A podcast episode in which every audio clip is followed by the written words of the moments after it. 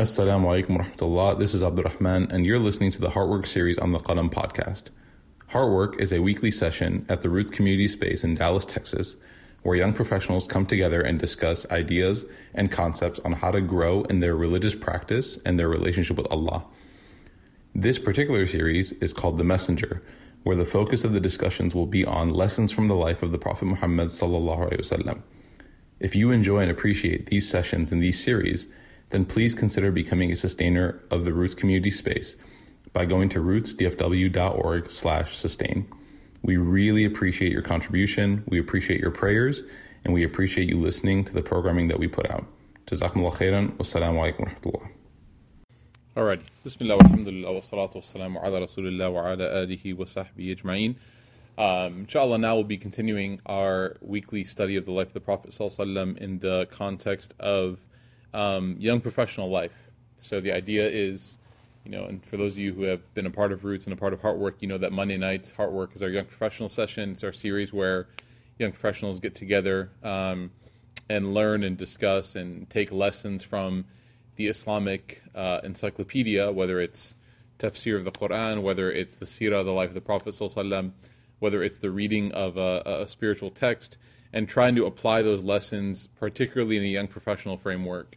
So the ages that we find many young Muslims sort of searching for guidance, mid-20s, 30s, into the 40s.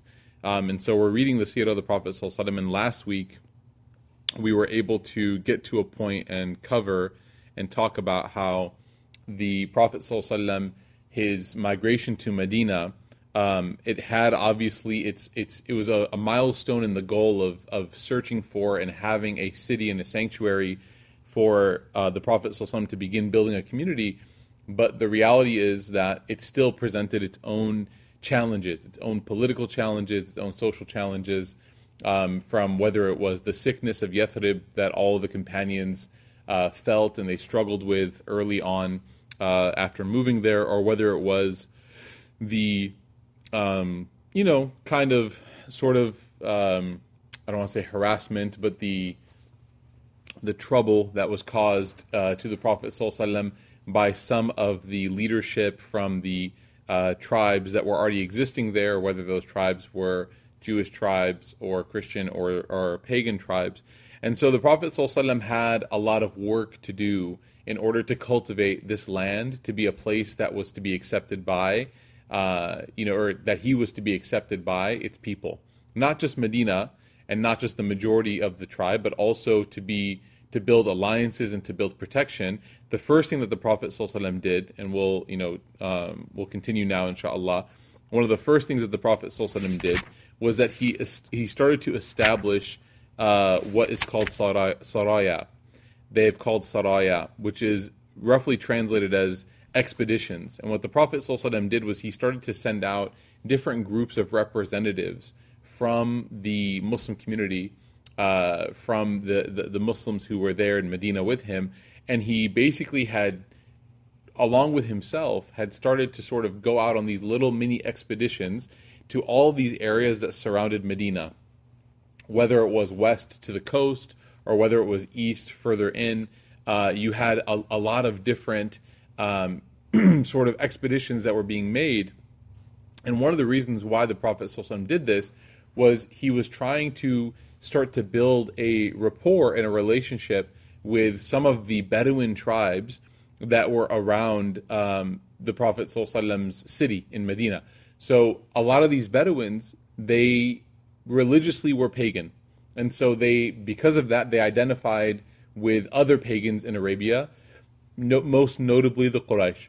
On top of that, on top of being pagan and identifying with Quraysh because of that, the Quraysh had established a reputation for themselves.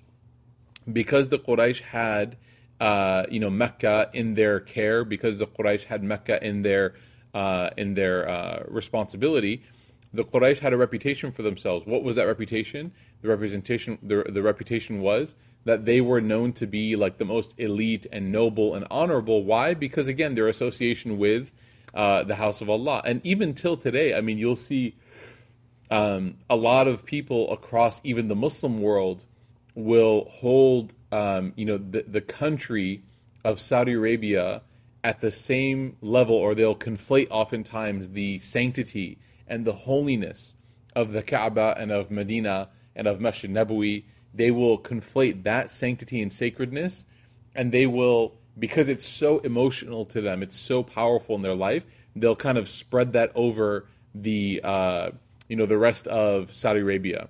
And so you have here this sort of culture that was, because of association, the Quraysh were accepted and were, reputable. So the Prophet ﷺ had to invest some time and some resources and some effort into sort of deconstructing those, that reputation, that relationship, and also into building his own introduction with the people around Medina. And so the Prophet ﷺ, the first thing he did was he started to establish these little expeditions where he would try to introduce and get to know and really try to build a relationship with some of these people. Now, this is an interesting tactic. Obviously, the Prophet ﷺ has now a place to call home.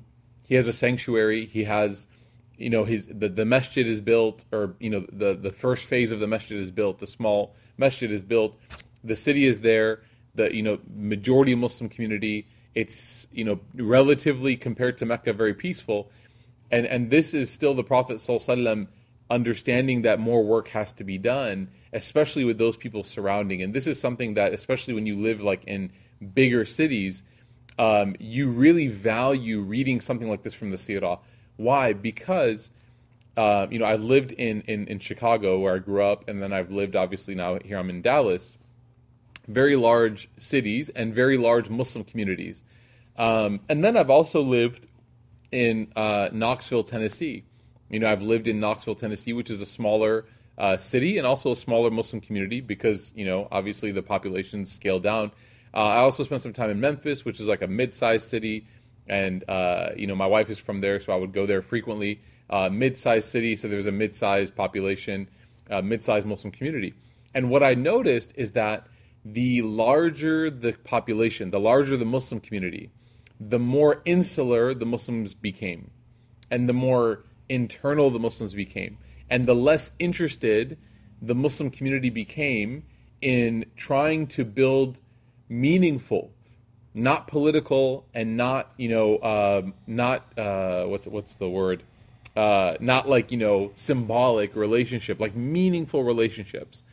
And when I compare that to the time that I spent in Knoxville, Tennessee, with some of the community members there and the people that I knew there for 4 years, there was a lot more meaning behind the idea of trying to build those relationships. So what would you see? What would I see? I would see that typically in bigger cities, you find to see that, you'll end up seeing that people will find themselves around certain kinds of people, and they'll find themselves around Muslims, and there's grocery stores and restaurants, and there's everything that's within the cultural bubble that we're used to. And so they'll go shopping at a grocery store. They'll eat at the restaurants where there's only Muslims. They'll live in a suburb. Even in Dallas here, there are suburbs. There are like subdivisions that are only Muslim subdivisions, right? Like, and not by obviously there's no law that you have to be Muslim to move in, but people, all the Muslims came in and they bought. And subhanAllah, it's really interesting because obviously I can see the benefit in living in a community where there's a lot of Muslims and there's a lot of people, of the same faith. But what does that do if you're not actively trying to mitigate or trying to, build upon that community by extending your reach out to the other communities that maybe don't share the same faith as you? And this was something that I think I noticed a very stark difference in.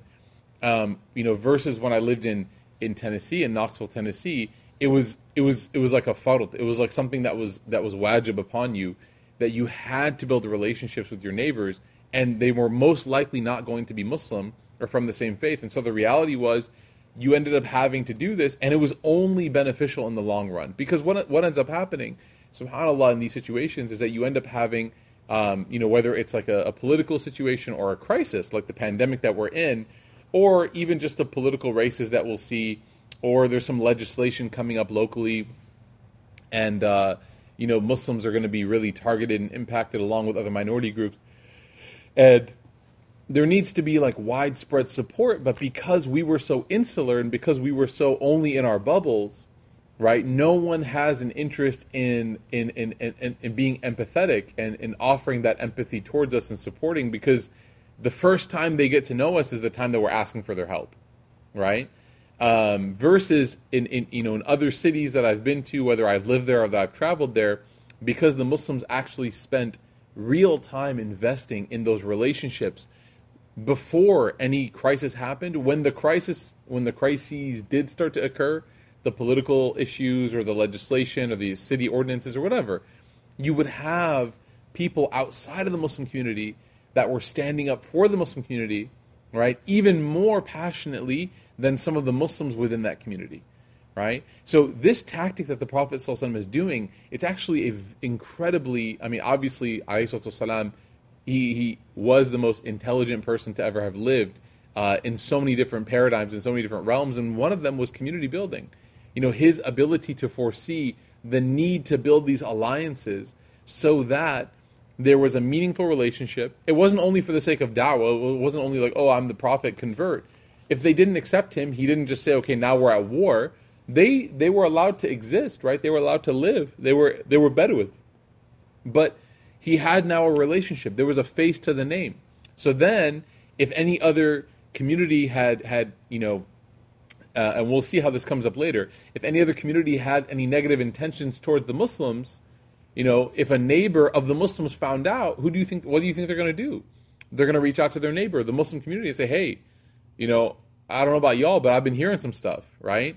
And that's actually what happens later on when the Muslims are starting to be threatened in the, you know, leading up to the Battle of Badr, is that they're, you know, leading up to it, there are some whispers around Arabia, and they eventually get back to Medina to the Prophet ﷺ. Without a doubt, in part because the Prophet ﷺ invested in these relationships early on. So one of the things that we can do as Muslims, ultimately taking from this lesson, I know it's very quick, like we're right into today's lesson, but we're already jumping into reflections, is we have to be able to think to ourselves, like, how can I build a meaningful relationship with the people around me? Not symbolic, not a PR stunt. It's not all about the giant 20-foot check, you know? And that kind of stuff, subhanAllah, I understand sometimes the benefit in it, but like, I really sometimes feel like we sabotage our own meaningful relationships with people by trying to always publicize it. You know, it's not always about posting a picture of you with your Christian friend on Instagram, right? Or you with your Jewish friend, like, oh, Muslim and a Jew getting along. It's like, maybe just let that exist, you know? Maybe you don't have to publicize it. Like, maybe it can just be something. Or handing, or putting together, you know, Muslims putting together this fund for a cause, you know, whether it's related to coronavirus or any situation. Obviously, I understand the power in seeing positive messaging of Muslims in a public platform. I get that. I understand it. And no one gets happier than the Muslims when we're able to open up our phones or see on the TV that, you know, there was a young, I think, 8-year-old boy, I forget his name. I think it was Nazim, or I forget his name, but he was like collecting masks, right? PPE, the protective equipment for the physicians. He was like going to, like, I think, hotels and hospitals and things like that, collecting masks and giving them to hospitals. Amazing story, right? And like, when you see that, it's amazing. What a powerful image to see a young Muslim boy doing such good work. It's a great association, but that's okay. But we also need to make sure that there are those moments of sincere, meaningful relationship building, right? And I'll share with you my own process, my own, you know, it's not easy, but it's absolutely necessary and it's worth it. I'm part of this app called Nextdoor. I don't know if you guys have heard of it. Nextdoor. It's basically like a super local Facebook, right?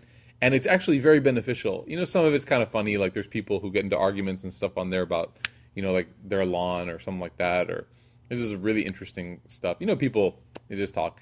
But there are some really valuable, you know, aspects to that.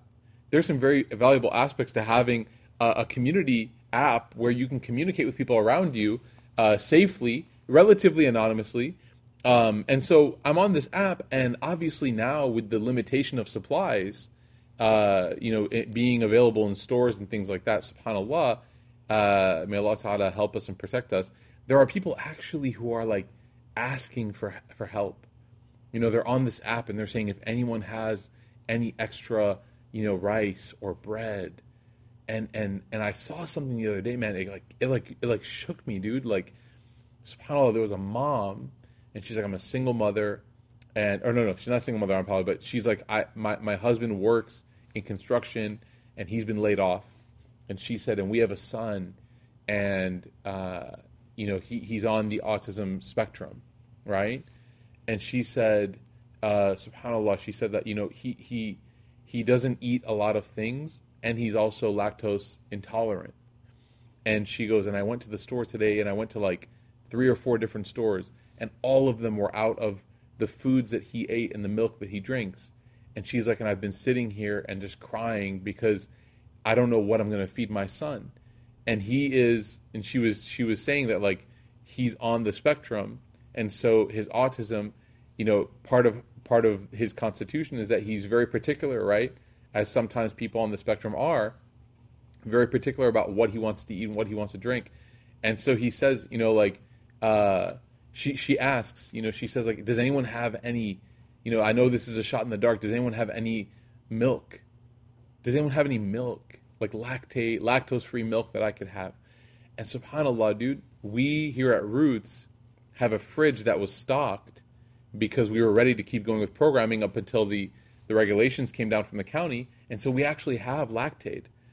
And I read that, and I was like in the middle of something, and I was really busy, and I was like, subhanAllah, I'm going to go and I'm going to grab some Lactaid and I'm going to go deliver it to her, right? And I ended up, alhamdulillah, doing that, and I was able to do that. But the point being is, like, sometimes those relationships, like, it's going to inconvenience you to do that.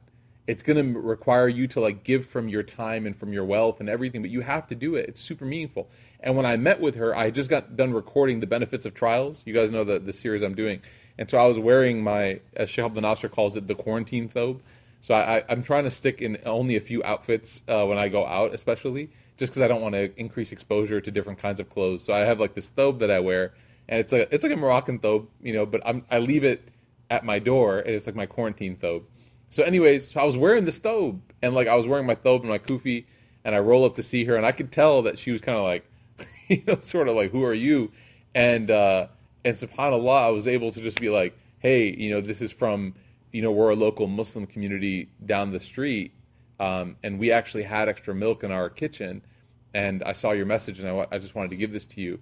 And she just, like, started crying, was very emotional. And, like, think of that now. Like, the next time, she sees something on TV, someone saying this about Muslims or that, I mean, what's she going to think? She's going to be like, man, this giant Muslim white man just, wearing this dress just showed up at my door with milk, with a gallon of milk or 2 gallons of milk for my son in a time of need, in a time of need. And so the point, I'm not trying to talk to you about myself, because, like, I, this is like nothing. I just basically delivered milk to somebody who was my neighbor.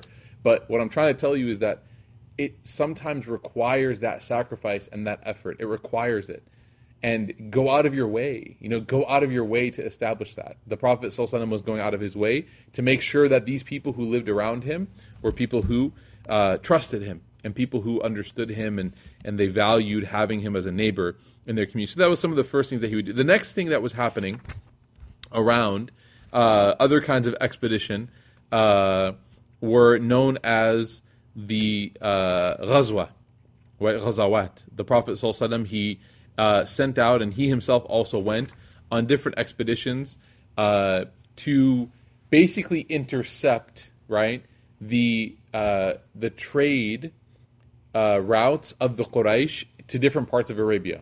Why was he doing this? Why was the Prophet ﷺ doing this? He was doing this because there's two reasons. And this is a very important thing to understand, because a lot of times when, especially, Orientalists or people who are critical of Islam are trying to retell Islamic history from their own lens, they're not being true to the text. And when you read the seerah of the Prophet ﷺ, you actually study as to why the Prophet ﷺ did this kind of stuff. So one of the first things that it says is that there were two reasons as to why the Prophet ﷺ would send these interception expeditions.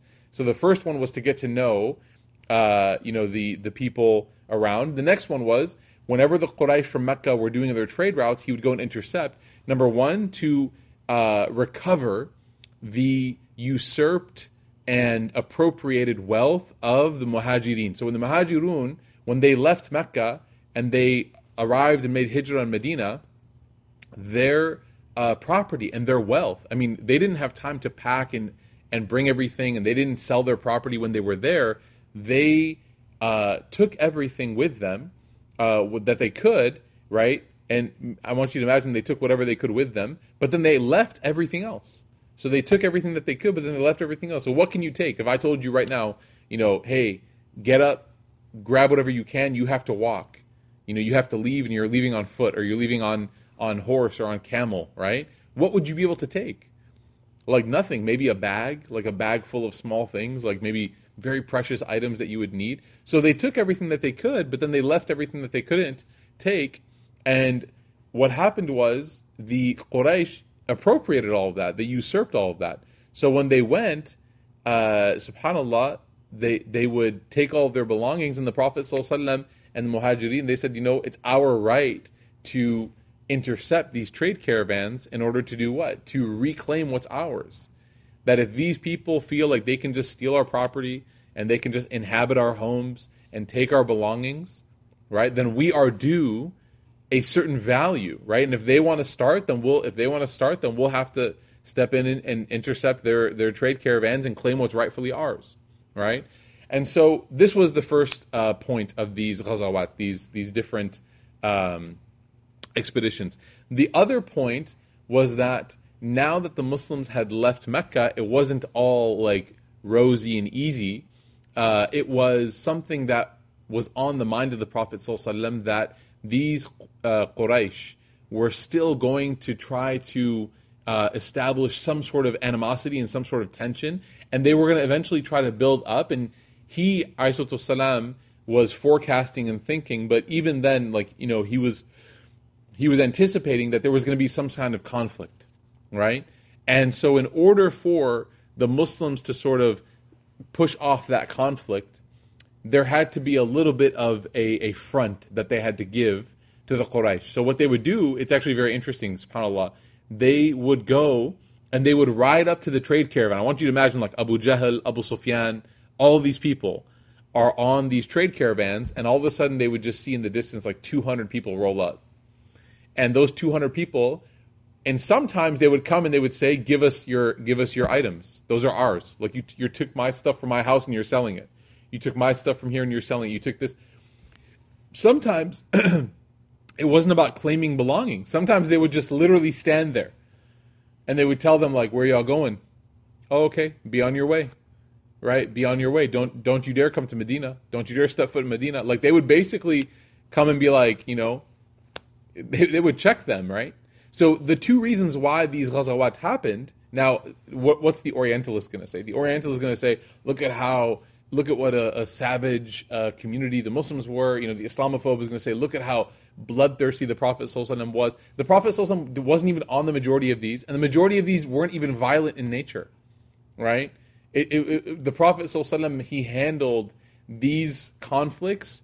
His default was that there should be no violence, right? The default was that there should be no violence. Just claim things peacefully and be on your way, okay? So the Orientalist or the Islamophobe perspective is going to try to introduce that. And as a Muslim, when you're reading that, you're like, wait, why would the Prophet ﷺ do that, right? Why would he do that? Well, because he was trying to create a sanctuary and a boundary, and it wasn't the violent, bloodthirsty imagery that the Orientalist is presenting. This was a strategic political move in order for them to understand that the Muslims had their city now. They had their home now. And there was no right for you to come in. First of all, you had no right to steal everybody's stuff. You had no right to torture us and kick us out. You had no right to make us leave our homes, right? But at the same time, now that we're here, number one, give us our stuff. And number two, leave us alone, right? Number one, give us our stuff. And number two, leave us alone. Now, on some of these Ghazawat, what ended up happening was there were skirmishes. There were small skirmishes, not full-out fights or battles, but small skirmishes. So there might be people like pushing one another. There might be people even shooting an arrow. There's a narration here that says that at one of them, there was an arrow that was shot, but nobody was killed. There was a couple arrows that were shot, but nobody was killed. But there's one in particular that kind of established a little, it kind of pushed the tension a little bit too far. There's one here that's in particular. And the Prophet Muhammad ﷺ, he sent out, he dispatched a companion by the name of Abdullah ibn Jahsh. Abdullah ibn Jahsh. And what he told him was, radiallahu anhu, what he told him was, he said, I want you to go on an expedition.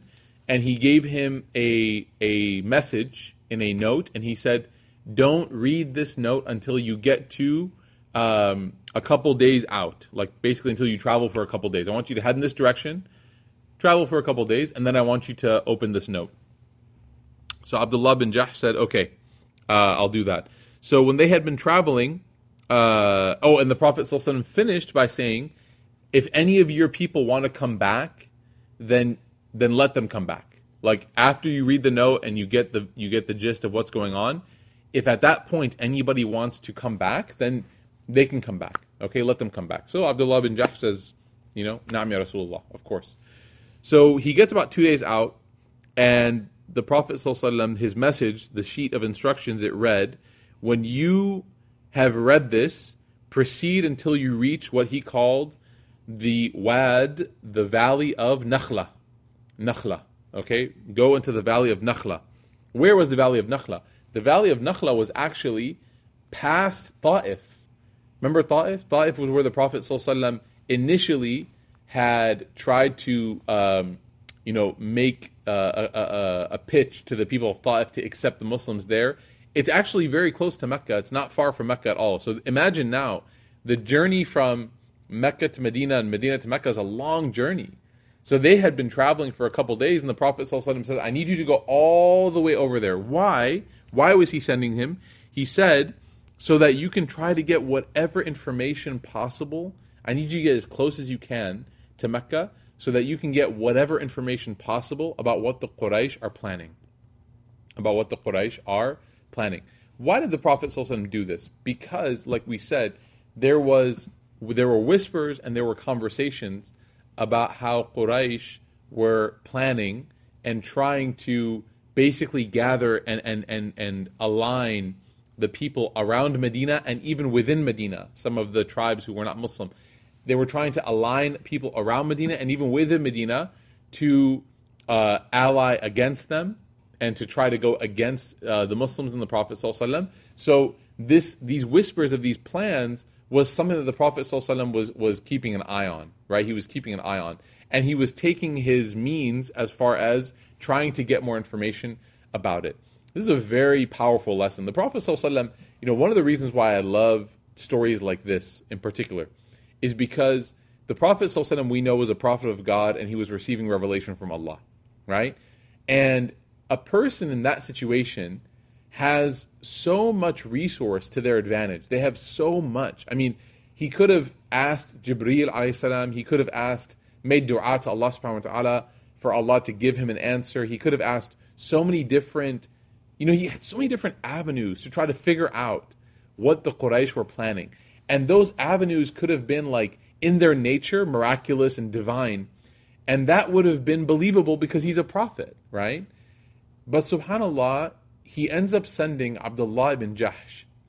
And he's taking the means that any of us would take, a human being would take. And he's also not just kind of banking on the fact that, well, I'm a prophet of Allah, so that means that everything I'm going to do, there's never going to be any struggle, there's never going to be any difficulty, and God will just take care of everything. Don't worry about it. Right? He's taking the means. He's taking the means to, number one, learn, and number two, protect. He's not just saying, oh, well, you know what? We're doing what's right. Let's just rely solely upon Allah with no effort whatsoever, right? Even though Allah subhanahu wa ta'ala could, that's not the methodology that Allah ta'ala wants us to follow, right? Because it's not spiritually healthy for a person not to take the means. And we've talked about this before, whether it was Isra and Mi'raj, whether it was Musa striking with the staff, there's always some sort of means by which Allah instructs or Allah Ta'ala guides his prophets to take, even before the most miraculous of things. There are means, right? There are means before Allah Ta'ala, even before Allah gives us miracles. even though the miracle is a miracle, it doesn't need means, right? Allah Ta'ala is granting us a miracle, but He still, Allah Ta'ala instructs us and gives us these means. Exactly. So, you know, aqilha wa tawakkal, like to tie your camel, but also trust in Allah. So this story, at this point, when he tells Abdullah ibn Jahsh, like, I need you to go there, you know, and get me information, he could have sent Jibreel or the Malaika, who could have, you know, done it, you know, invisibly, not being known. So many different options, but he's doing it in a way that is human, right? And so Abdullah ibn Jahsh, now what does that teach us? It teaches us that if the Prophet ﷺ has to do this, then we definitely have to do this, right? We have to take the means in our life.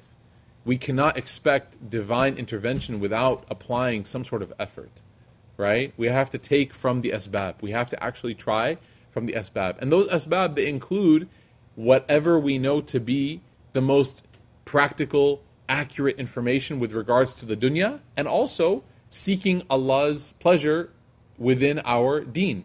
So it's taking the medicine and making dua, right? But understanding that without the dua, the medicine is... without the dua, the medicine is pointless. But also, Allah Ta'ala created this earth that we do take medicine and we make dua. So there's two parts to this equation, right? Sometimes we oppress ourselves by expecting the miracle without doing what Allah Ta'ala has built for us to do in order to catalyze the miracle to take place, right?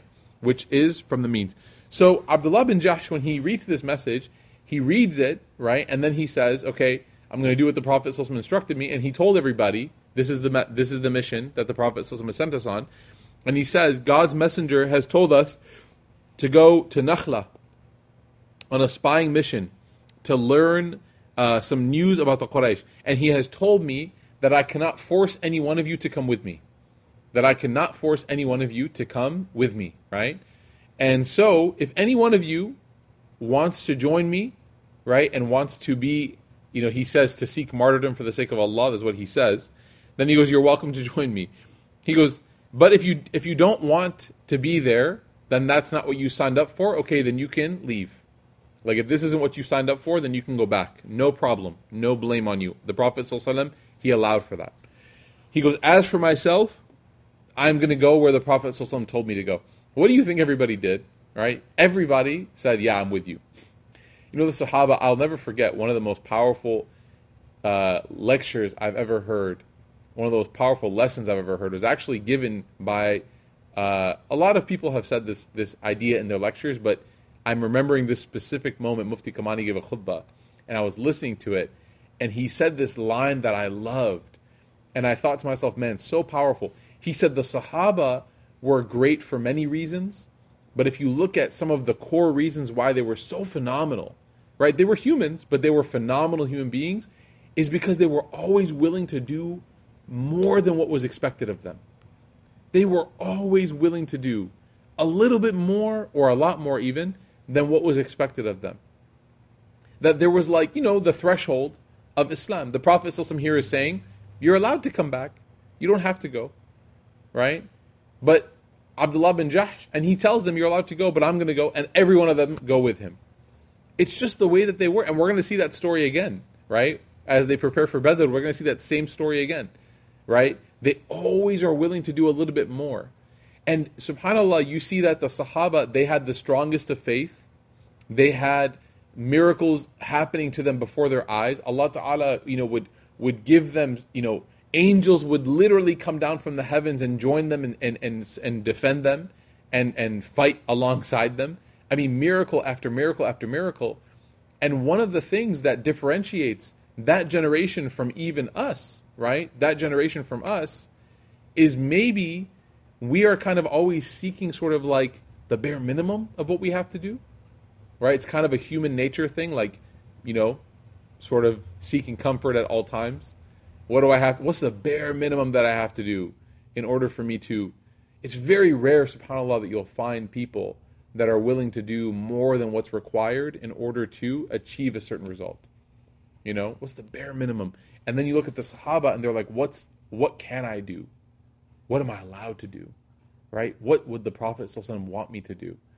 So, spirituality is found in between what you can do and what you should do. That's where like iman, it just accelerates. You know, ask yourself this, like when it's time to pray, we're going to pray Maghrib here shortly in Dallas. In 5 minutes, the adhan comes in. Like, you don't have to pray the sunnah. You don't have to. But how do you feel when you do it? You know, how do you feel when you pray sunnah before your salah? You don't have to necessarily give sadaqah, right? Besides your zakat. But how do you feel when you do it? You don't have to fast before Ramadan. Ramadan, you have to fast if you're able. But how do you feel when you do it? When you get a fast in. When you get a few fast in the month of Sha'ban, right? Which is the month that we're in now, where the Prophet ﷺ, he didn't fast any other month more besides Ramadan than in the month of Sha'ban in preparation for Ramadan and all the virtues that are in this month.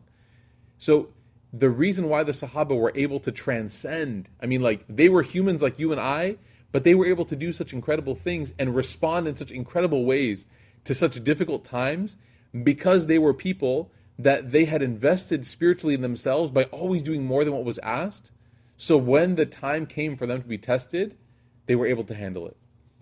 But if I'm always hanging at the bare minimum, always, then when the waves come crashing upon me, I won't be able to handle it, because I hadn't invested more than what was necessary. Think about it. If I'm living, right? If I'm living in my life and everything that I'm earning, all the dollars and cents that I'm earning, all the money that I get, I'm spending it. And I'm not talking about those who have no choice. May Allah Ta'ala, especially in this situation, this economy, may Allah Ta'ala put barakah on everybody's wealth. May Allah Ta'ala put barakah on everybody's wealth and make everyone's wealth to stretch and give them what they need. But I'm talking about those people who have expendable income, more money than they need to live. But we spend it. We buy things. We buy what we don't need. Then what happens when a crisis occurs, or what happens when an unplanned emergency happens? What happens to us if we are literally at zero every month, no saving, right? Then we end up in such a tragic situation. But then, subhanAllah, if a person's able to take from and keep and invest and keep putting into an account more and more extra, more than what they require. But then when things happen, yeah, it's tough when you're being tested, but you're prepared. You can handle it. You're better prepared than the person who has nothing. So think of your spirituality in that way. You know, when I'm praying and I move on, when I don't pray my sunnah and I don't sit and make dhikr after my salah, and I don't sit and make some dua after my salah, I'm passing up on depositing something into my savings, my spiritual savings account. I'm passing up on that. If I'm just praying the bare minimum that I need to get by, you know, if I'm just doing the bare minimum of my faith, then when I'm tested, which is going to happen because Allah Ta'ala tells us He's going to test us, when I'm tested, I won't have the ability to respond in the way that I want. And then I get frustrated myself. Why am I impatient? Why do I get angry? Right? Why am I not able to handle this with grace and with trust? Where's my tawakkul? Where's my trust in Allah? You know, trust in Allah is built in those moments where we invest spiritually, right? So look at their response. Look at Abdullah ibn Jahsh's response. Ya Rasulullah, if you guys want to go back, you can go back. I'm following the Prophet Sallallahu Alaihi Wasallam. I'm doing what he tells me to do. They're all like, yeah, we're in. You know, we're in. We're with you. So they all had committed to going, and they were going to the area that the Prophet ﷺ had told them, but now they're in a very interesting conundrum. What's their conundrum? Their conundrum is that they're in the last days of Rajab. The last days of Rajab. Rajab is one of the Islamic months, and it's one of the months in which fighting was forbidden. It's one of the months in which fighting was strictly forbidden, meaning that it was a sacred month.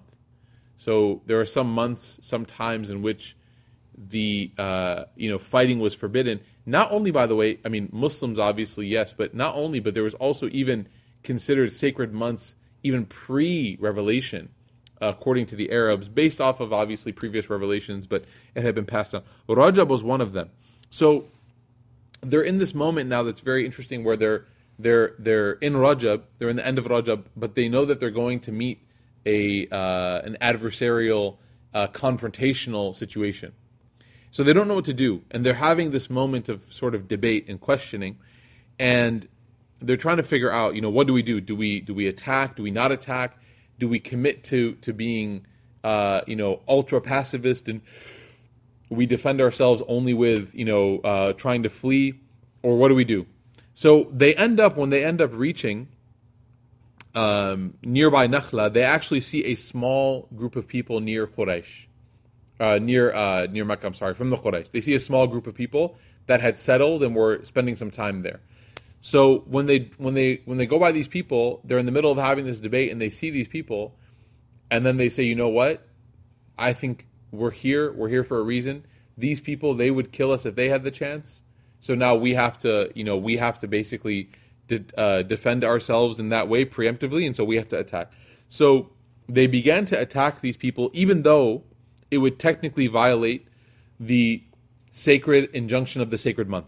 They attacked. One of them got away. There was 4 men that they attacked. One of them got away. One of them was killed, and 2 of them were captured. All right, 2 of them were captured.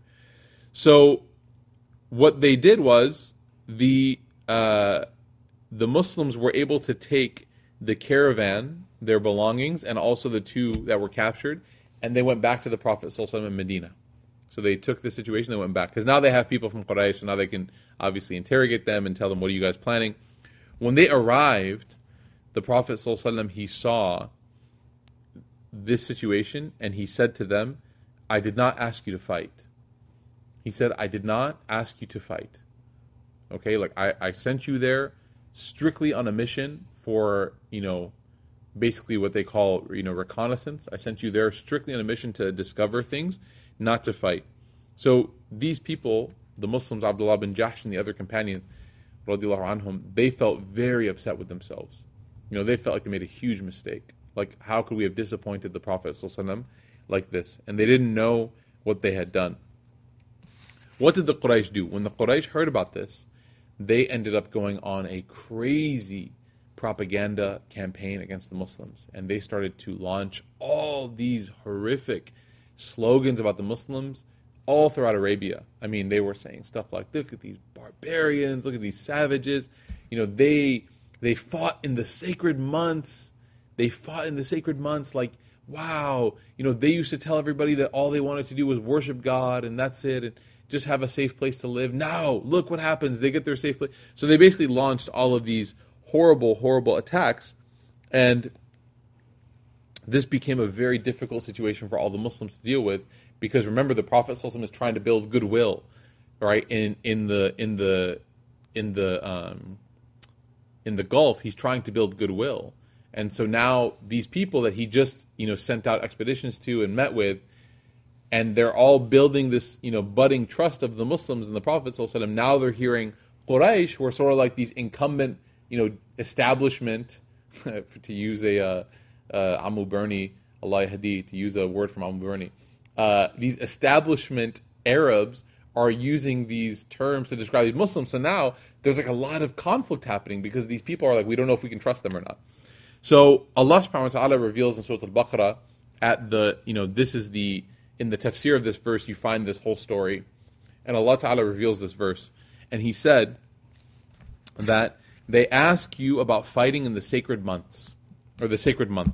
They ask you about fighting in the sacred month. So this is Allah Ta'ala now giving a ruling.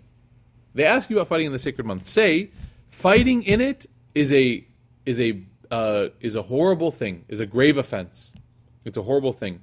But, Allah Ta'ala says, but turning people away from the path of God, and to disbelieve in Him, and to take the sacred mosque and to expel people from it, He says, all of this is much worse than fighting in a sacred month. It's very interesting, subhanAllah. Like, Allah Ta'ala is obviously, we believe that whatever is halal and whatever is haram, it's not up to us, it's up to Allah subhanahu wa ta'ala. So the sacred, the sacred month in general was established by God, right? So Allah is allowed to make something a sacred month, and also he's allowed to take that away, or he's allowed to have exceptions, right? Obviously he's God. But look at what Allah Ta'ala is saying. It's so powerful. He's saying fighting in the sacred month is a horrible thing. But taking away people's humanity and pushing them away from God to begin with and expelling them from the sacred masjid, right, the Ka'bah, how can you get on a pedestal and start yelling about this sacred month when look at what you've done, right? Look at what you've done. This is an incredible, incredible message from the Quran, that you guys are losing the forest for the trees. Like, you're getting up and you're starting to tell all of Arabia how you've been wronged. You're the king oppressors. You're the ones that have oppressed everybody. You actually made it get to this point by doing what you've done, right? So, and this is why, subhanAllah, Imam Ghazali and some others, when they talk about oppression in some of their books, Imam Mawlud and Ibn al-Qayyim even, when they talk about like injustice and oppression, they actually warn, one of the first things that they'll talk about when it comes to oppression is that you don't become an oppressor as a result of your oppression. That you don't become an oppressor as a result of your oppression, right? And they actually will warn about that. And they'll say, like, the first thing that you should do whenever you feel like there's a situation that's unfolding is you should make sure to yourself that you're not oppressing anybody. And this is what Allah Ta'ala is reminding these people of. He's saying, you look at what you've done to these people. You know, they attacked you in the sacred month because of what you've done to them, okay? Indeed, Allah Ta'ala says, religious persecution is worse than killing, right? It's worse than killing. Then Allah Ta'ala, He tells them that they will not cease to fight against you until they force you to renounce your faith. He's talking now to the believers. He's saying that these people will not stop fighting you until you give up your faith, until you give it up completely, if they can. But the person who renounces their faith and they end up leaving their faith and they die in that state, their words will come to nothing in this world and in the world to come. It is such people who are destined for the fire, and they will be there forever, for eternity. So this is the verse in the Quran that was sent when the Prophet ﷺ had received this verse. Then he now accepted the two people in custody that were taken, that were captured in this raid, and he accepted them, and he accepted the caravan. The Quraysh sent for the release of the two prisoners.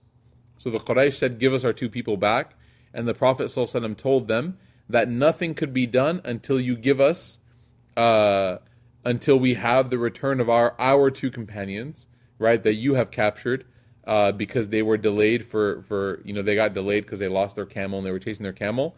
And the Prophet ﷺ told them, if you kill our two men, then we will end up killing your two men, right? So 2 for 2. If you want to trade, we'll trade. So the Prophet ﷺ, he accepted the ransom for the two prisoners. One of them, though, you know, one of them, subhanAllah, had actually accepted Islam before he was given as ransom back. One of them had accepted Islam before he was given back.